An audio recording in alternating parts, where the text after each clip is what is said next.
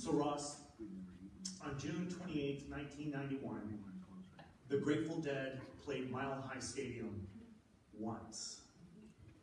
I, I looked it up. I thought they had played there many times, but they played Mile High Stadium once. 85,000 screaming fans, and I was one of them. See, the night before, uh, a friend of mine, Dan Guthridge, and I were sitting out with some friends on his front porch where the goal was to be able to buy a case of beer for five bucks. And we would meet Tuesday nights and drink, have fun, tell lies, and, um, you know, contemplate going to things like the Grateful Dead just on the lark. The show had been sold out for months. And Dan and I just were thinking that we were going to get a miracle. That's kind of a Grateful Dead thing. We stood in line uh, to get tickets. Uh, you know, some like will call tickets kind of go come back up for sale. And this guy came up to us and said, "Here's two tickets for twenty dollars," and we got a miracle. We walked into the stadium and you know handed it to our tickets to the ticket person, and they were like, "Oh, you need to keep going. You go down onto the lower level." So we went down to the lower level, and about midway on the lower level, we walked up to that lady, and she said, "Oh, you keep going down." And we got down and we're like maybe about five rows away from going out onto the field, and that lady says, You're out on the field. And so then we walk out and we're thinking like we're gonna be in the back row. And uh, and they're like, no, you keep going forward. And so we go and we end up 20 rows away from the stage for 20 bucks. The show started, I want to say, about 4 o'clock in the afternoon, Ross. Santana opened and played for like three hours. That was one song. No, no, no. Santana played a full set, like three hours. Then the Grateful Dead came on about like eight and played one song until about two o'clock in the morning. Uh, show ended. I'm gonna say about maybe one, one thirty. And um, out in certain parts of the parking lot around the old Mile High Stadium, there was like a carnival of sorts, is the best way to explain it. People making grilled cheese sandwiches to raise money to go to the next show, selling beer illegally, of course. Forgive me, God, for I bought one. Going in, so in this carnival area, as you kind of walk in, but at every entrance into the stadium stood parents holding a poster, a full size poster, with a picture on it. Have you seen my son? Have you seen my daughter? After the show, these people kind of come in mass right before you get to this carnival area. You have to navigate your way through them to get to the grilled cheese sandwiches. Holding signs. You seen my daughter? Have you seen my son? It was a good night. And I've been to a lot of concerts, probably a lot that I've forgotten. But I remember that show. It was the Grateful Dead. But the thing that I remember the most is those people holding those posters. Have you seen my child?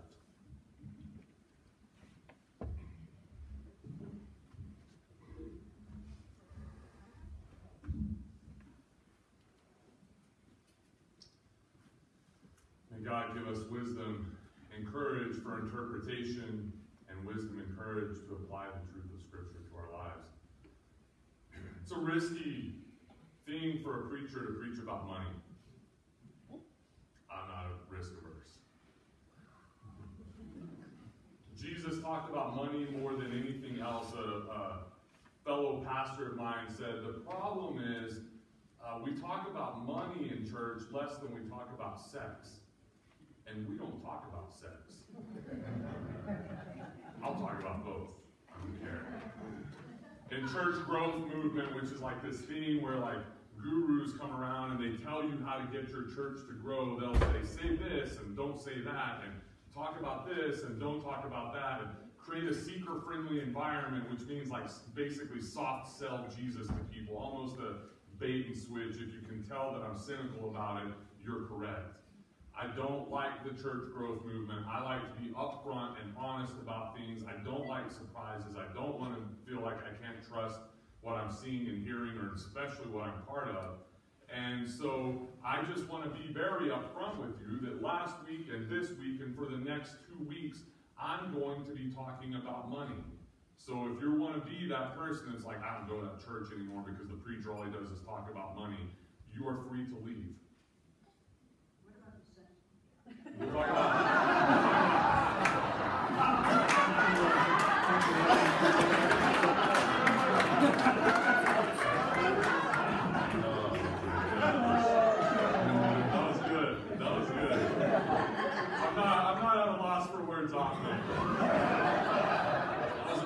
That took three weeks, but I gotta get ready for that one.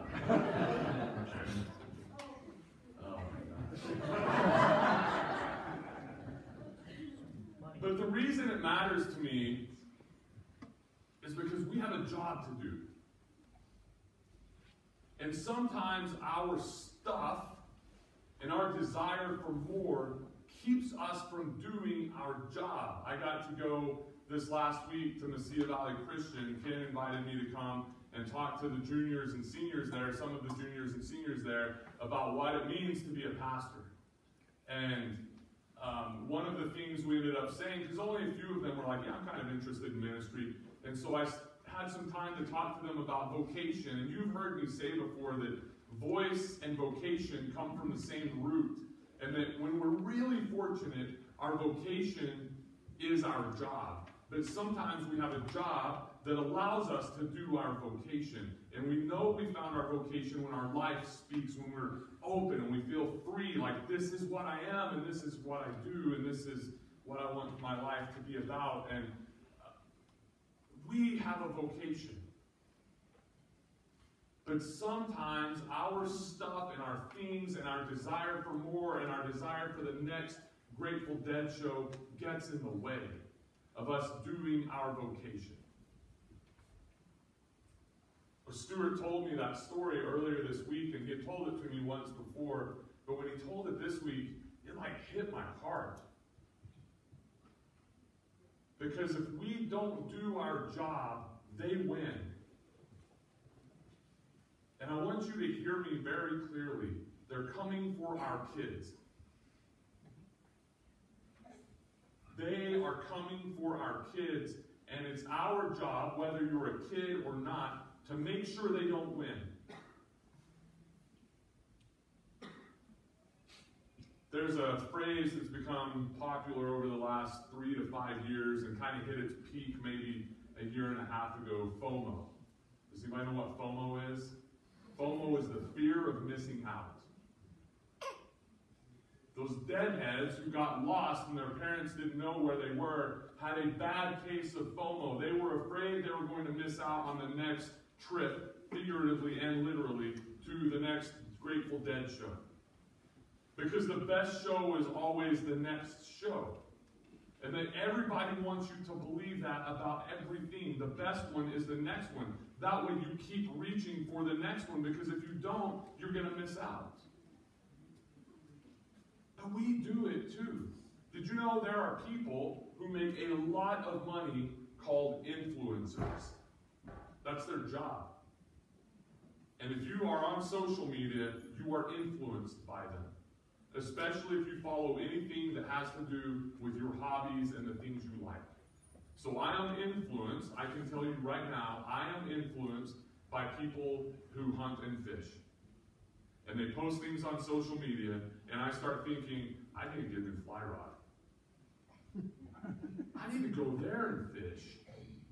Man, if I could draw a tag in that unit, I'd be able to get a bull that's that big. If if I could do this, it's it's just this constant if I could, if I had, if I would. And the worst part of it is, I think one of the ways they come after our daughters is if you ate this, you would look like that. And if you did this, you would look like that. And you know our kids, our daughters, and women, you know this as well as anyone. It's real. They're coming for us. But it could teaching, it could be knitting, it could be making quilts, it could be brewing beer, it could be any of the hobbies that you have. There are social media influencers who are getting paid to influence you, and we let them. And they, they play off of our fear of missing out. Last week we talked about we're on this side of the fence, and what we want to do is become really generous, extravagantly generous, not just with our money, but with our money. It's not only about our time. Steve said the thing that he wants more of is time. Well, guess what? Steve gives a lot of his time away. But the thing that most of us want more of is money.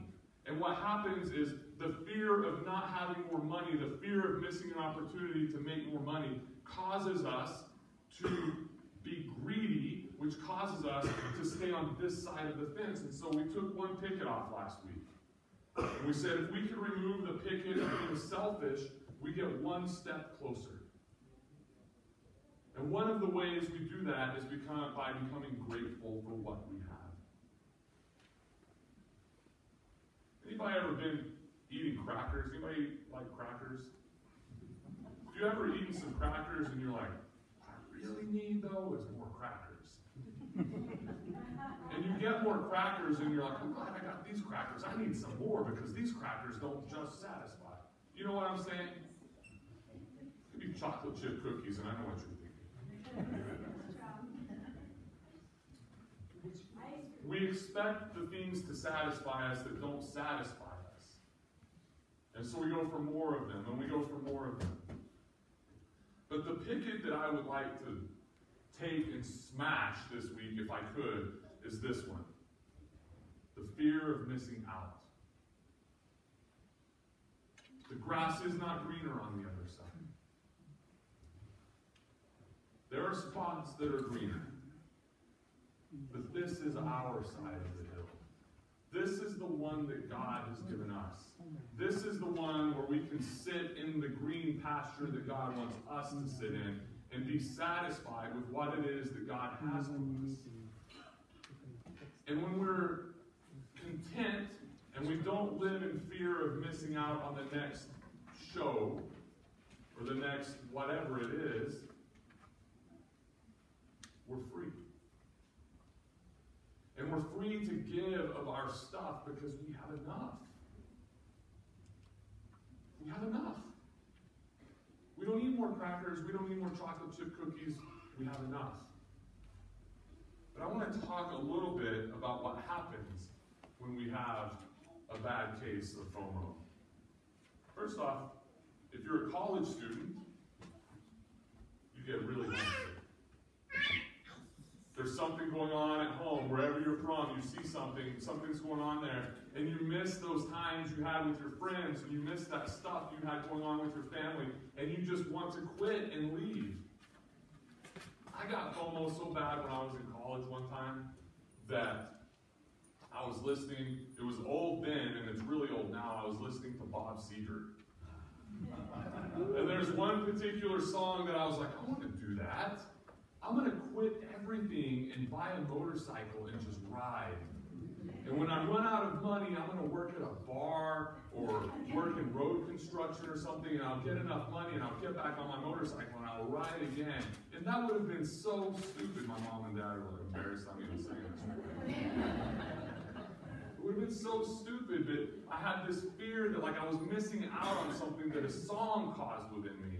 And I was homesick, and so I was open to almost any option. It prevents us from living in the moment. If I'm with my family and I'm enjoying this time, and all of a sudden I have the fear that I'm missing out on something else, I want to go and do something different. That's how affairs happen. What we have isn't enough. We're not satisfied, so we want more crackers of the thing that's not ultimately going to satisfy us.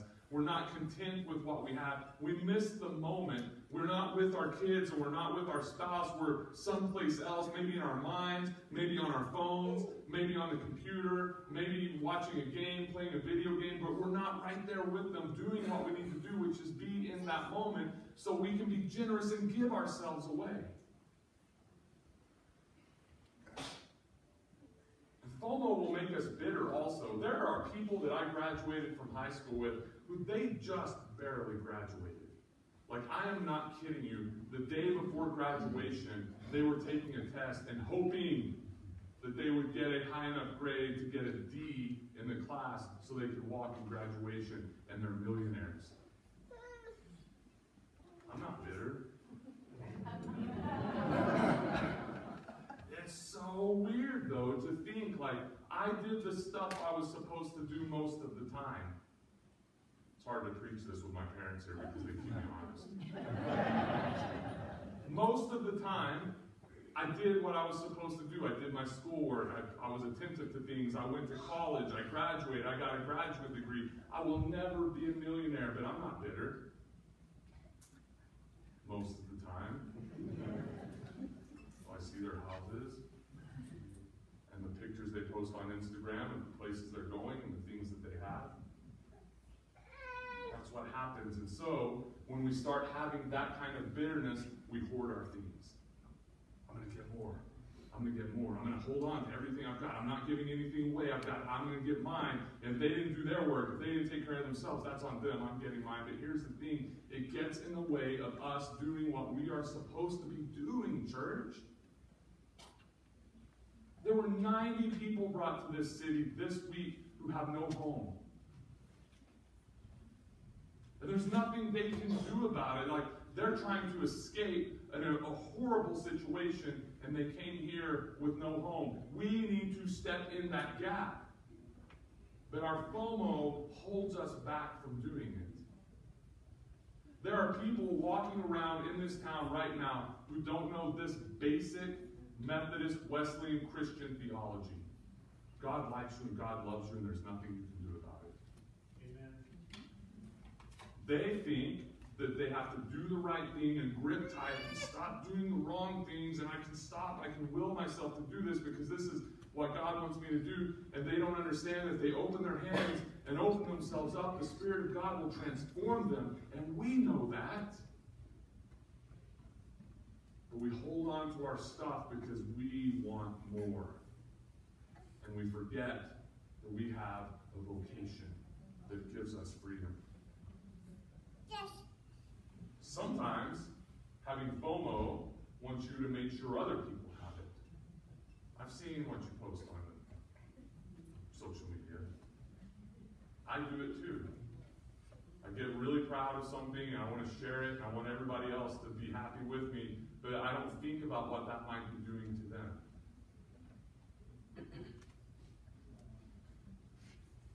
But the truth of it is, in the long run, FOMO makes us lose focus. We lose focus on what is most important. And they're coming for our kids.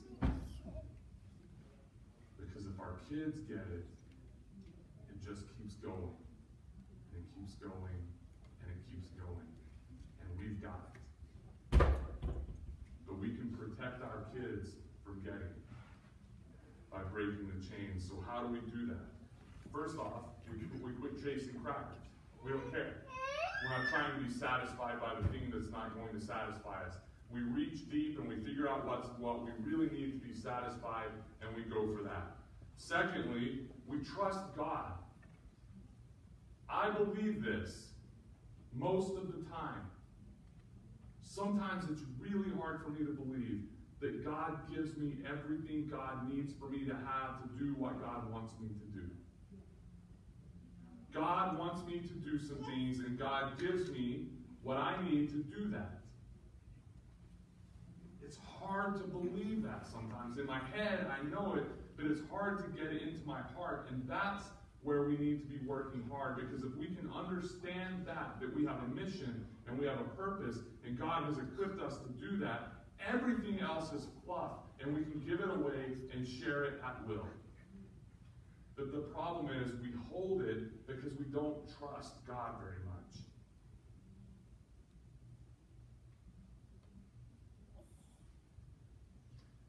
To me, it's a social justice issue. I get fired up, and I like a good fight when I get to stand in the gap for someone else. And our church is a church that is called to stand in the gap for people who can't. And so we collectively have got to get our heads right and our hearts right so that we can become more generous and break down this fence so that we can become the church that stands in the gap. It is not, all this preaching I'm going to be doing over the next few weeks is not about Morningstar's need to receive more money. It is about the giver's need to give more. Do you understand the difference? I'm not trying to fund a budget. When I was in the church planting world, there was a phrase that went like this I'm not planting a worship service, I'm planting a church. We're not here for this, we're here for that. And to do that the right way, we have to tear this fence down and get on the side of being extravagantly generous with our themes so that we can follow and do what it is that we need to do because these pickets, they come off. And God has given us the strength to remove them. And Angie has given us the magnets to put them Well, I'm, I'm serious. This is not about the church's need to receive. It's about our need to give. Amen. We have a need within us, whether we recognize it or not, to give of our time and our talent and our treasure. Because we will be free to live into our vocation at that point as a community.